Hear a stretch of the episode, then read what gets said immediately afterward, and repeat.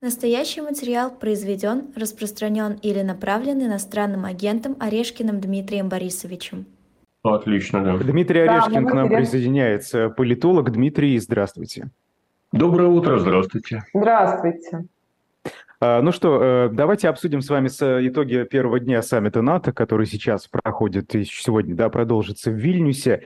А В целом, как вы оцениваете вот э, то, к чему пришли союзники Киева? Ну, я думаю, что ситуация вполне предсказуемая. Э, Было понятно, мне кажется, было понятно, э, что для любого члена НАТО э, очевидно, что включение Украины в состав НАТО означает, в соответствии с пятой статьей, признание де-факто пребывания той страны НАТО, которая поддерживает, ратифицирует э, подключение Украины, э, вступление войны, в войну с Россией. Э, Мне кажется, что на это никто из членов НАТО, может быть, за исключением там, стран Балтии, Польши, которые ближе всего находятся к российским границам, никто этому рад не будет. Поэтому, мне кажется, результат вполне предсказуемый. Вопрос только в том, я думаю, что Зеленский это понимал. А, Вопрос только в том, что Украина сможет получить взамен. А, Взамен она э, получает гарантии безопасности, а, новые формы вооружений.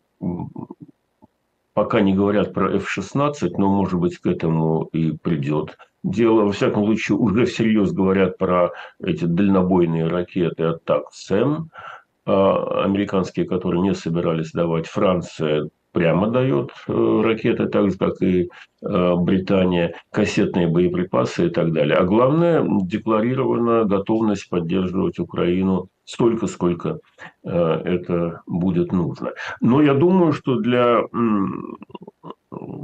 украинской страны, лично для президента Зеленского, НАТО э, плохой э, итог показала, потому что э, Зеленский, как мне кажется, совершил пиар-ошибку. Он слишком много поставил на утверждение того, что, мол, нас примут. И теперь ему так или иначе придется признавать, что нас не приняли. А это означает, что он не выполнил как бы того, что обещал своим избирателям. Напомню, что по данным социологических опросов уже 90% украинских граждан хотели бы вступить в НАТО. И вроде как Зеленский им не то чтобы обещал, но вот приоткрывал такую вот картинку, что вот-вот это сейчас возможно. Оказывается, нет. И в некотором смысле это ущерб для ну, имиджа Зеленского как удачливого политика. Я думаю, что это вторая его ошибка. А, Первая была, опять же, таким, может быть, чуть-чуть перегретым, а, перегретым настроением насчет контрнаступления. Мгм. Вот уже больше месяца оно идет, больших успехов нет, некоторые начинают разочаровываться. Э, Те, кто не был очарован, они понимают, что примерно так оно и должно быть. И, в общем, некоторых таких э, райских яблочек э, никто и не намеревался собирать, собирать в этих э, дивных садах. Э, Но некоторая часть людей получила разочарование. Соответственно, противники Зеленского получили повод для э, скоротечного злорадства, скажем так. Но, в принципе, то ситуация, мне кажется, вполне предсказуемая, вполне нормальная и вполне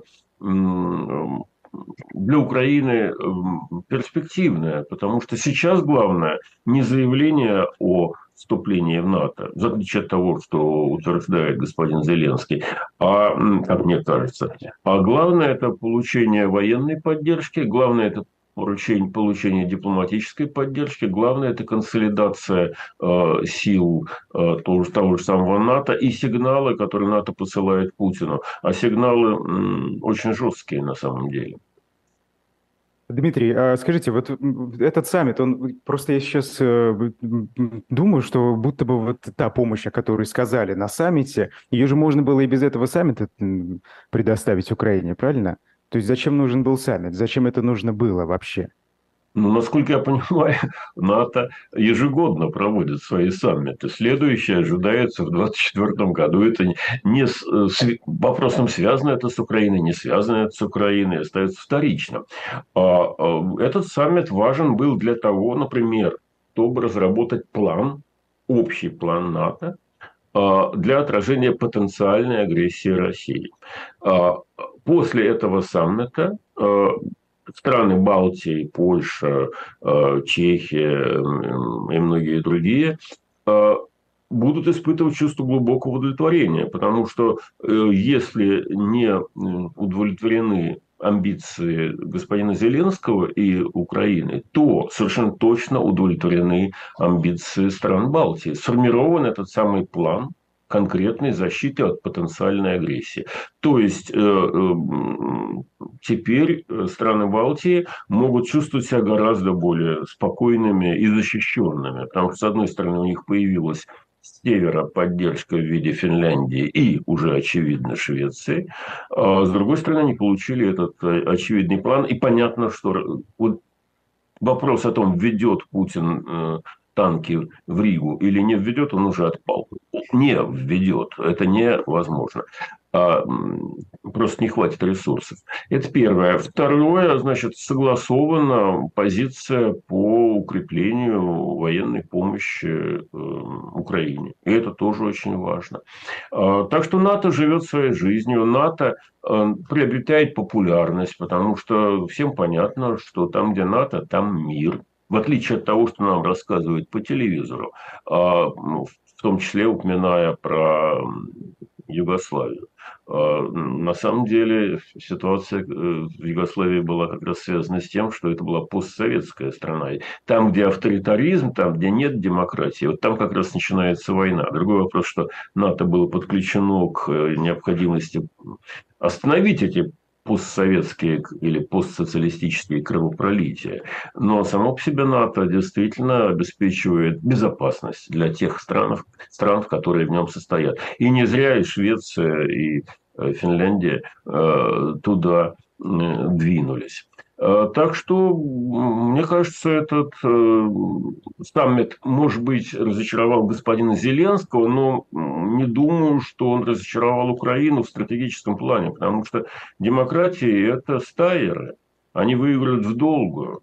А Путин верил, и автократы многие верят, что у них э, зато есть преимущество спринтера. Потому что автократии под жестким индивидуальным управлением могут собрать ресурсы, быстро их бросить, э, быстро захватить, а вот эта скучная, занудная, длинная бюрократическая процедура демократических стран, она так не умеет. Но в длинную она всегда выигрывает. И вот мы сейчас как раз наблюдаем, как неудавшийся стремительный э, набег Владимира Путина превращается в долгую войну, а долгую войну он проиграет, э, здесь никаких сомнений нет. Вопрос только как скоро, через полгода, через четыре месяца, через год. Э, он обречен, и, к сожалению, Россия, которая поддалась путинским сказкам и чарам, обречена вместе с ним. Вот вы говорите, что Путин не введет э, танки в Ригу, это уже понятно, но при этом украинское контрнаступление продолжается, оружие Киеву предоставляют. Если хулиганы в этот угол э, заведут, то на что он способен? К чему может прийти Путин? Что он может сделать? Стоит ли а вот самое прислушиваться открытие. к этим постам Дмитрия Медведева, который тут уже несколько... Я понимаю, о чем вы говорите. А, мне кажется, что ответ на этот вопрос э, достаточно ясен. А, хулигана или крыса, загнанную в угол. Крыса – это сам Путин таким пользовался, а, скажем так, эпитетом. А, действительно, э, теоретически действительно такой ситуации становится опасной, потому что и крыса, и хулиган в углу пытаются контратаковать. А за эти полтора месяца стало понятно, что контратаковать нечем. Обратите внимание, его перестали бояться. Вот это опять же к вопросу о стайерском характере демократии. Так много и так часто разговаривали про ядерное оружие, что э, примахалось и примелькалось. А, это одна сторона. А вторая сторона – разведка э, западных стран выше уровнем, чем разведка Советского Союза.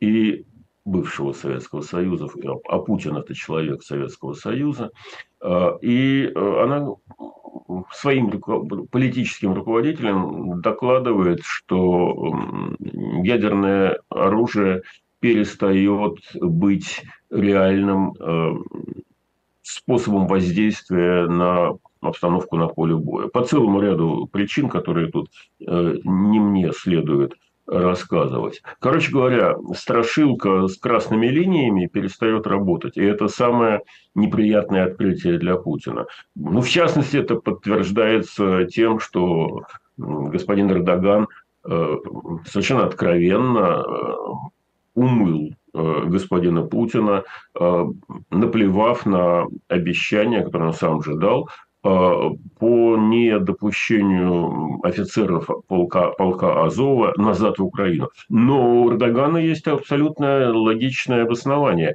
Э, не...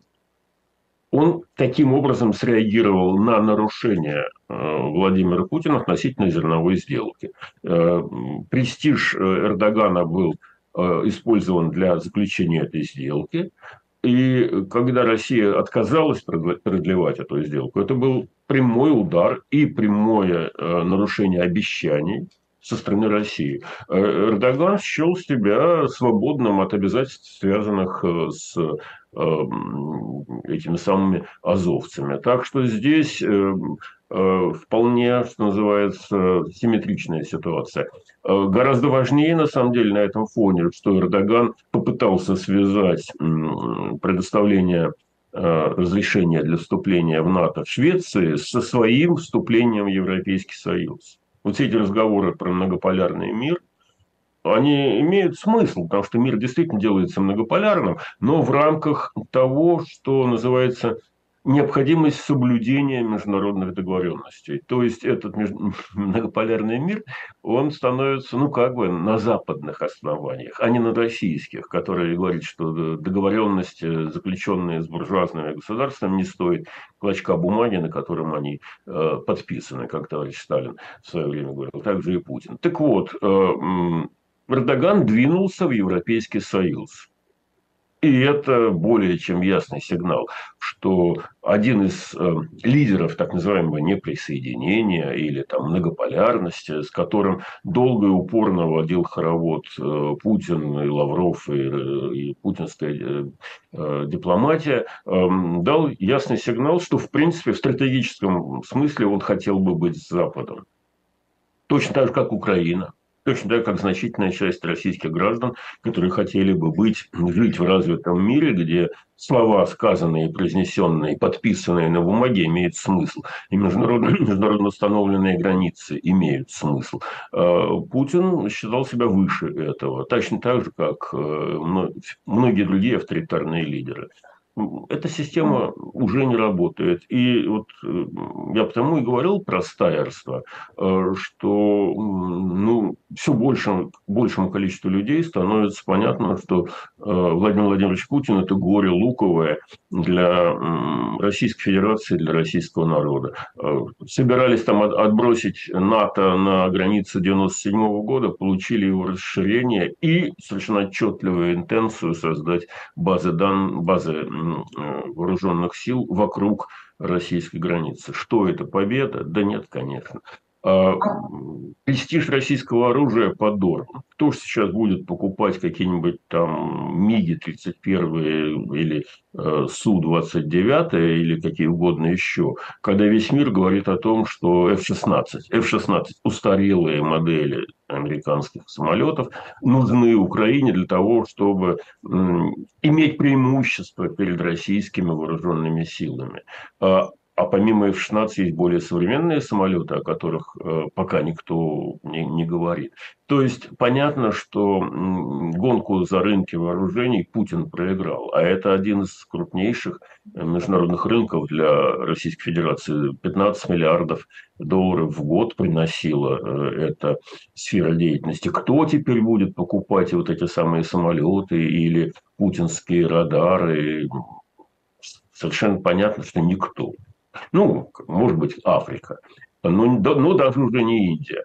Второе поражение. Экономика скучная, буржуазная, вялая, бюрократическая. Экономика западных стран растет, а экономика путинской России падает. Другой вопрос, что она падает не так быстро, как могла бы падать, но все равно, с одной стороны плюс, а с другой стороны минус. Что это как не поражение в геополитической любой другой конкуренции. Э, мир, русский мир стал токсичен. Это можно это назвать русофобией, как угодно, но а как могут еще люди реагировать э, на действия страны, которая развязала войну э, самой близкой по своему культурному ходу, там, по истории совместной, по языку, по религии стране. И добро бы она победила она не может, оказывается, победить. Э, то есть это, это просто ощущение полной импотентности, и э, это ощущение понемножку проникает в сознание российских граждан, а, вопреки тотальной, тотальной скажем так, э, пропаганде, что ли, которая, которая только и остается для Владимира Путина единственной, единственным убежищем и защитой. Спасибо вам большое. Независимый Спасибо. политолог Дмитрий Орешкин был нашим гостем. Это YouTube-канал «Живой гвоздь». А, мы продолжаем. Да, Дмитрий Борисович, спасибо Продолжаем большое. внутренний разворот. Спасибо, до свидания. Нам, э, до свидания. До свидания, спасибо. К нам э, с минуты на минуту присоединится адвокат Вадим Прохоров.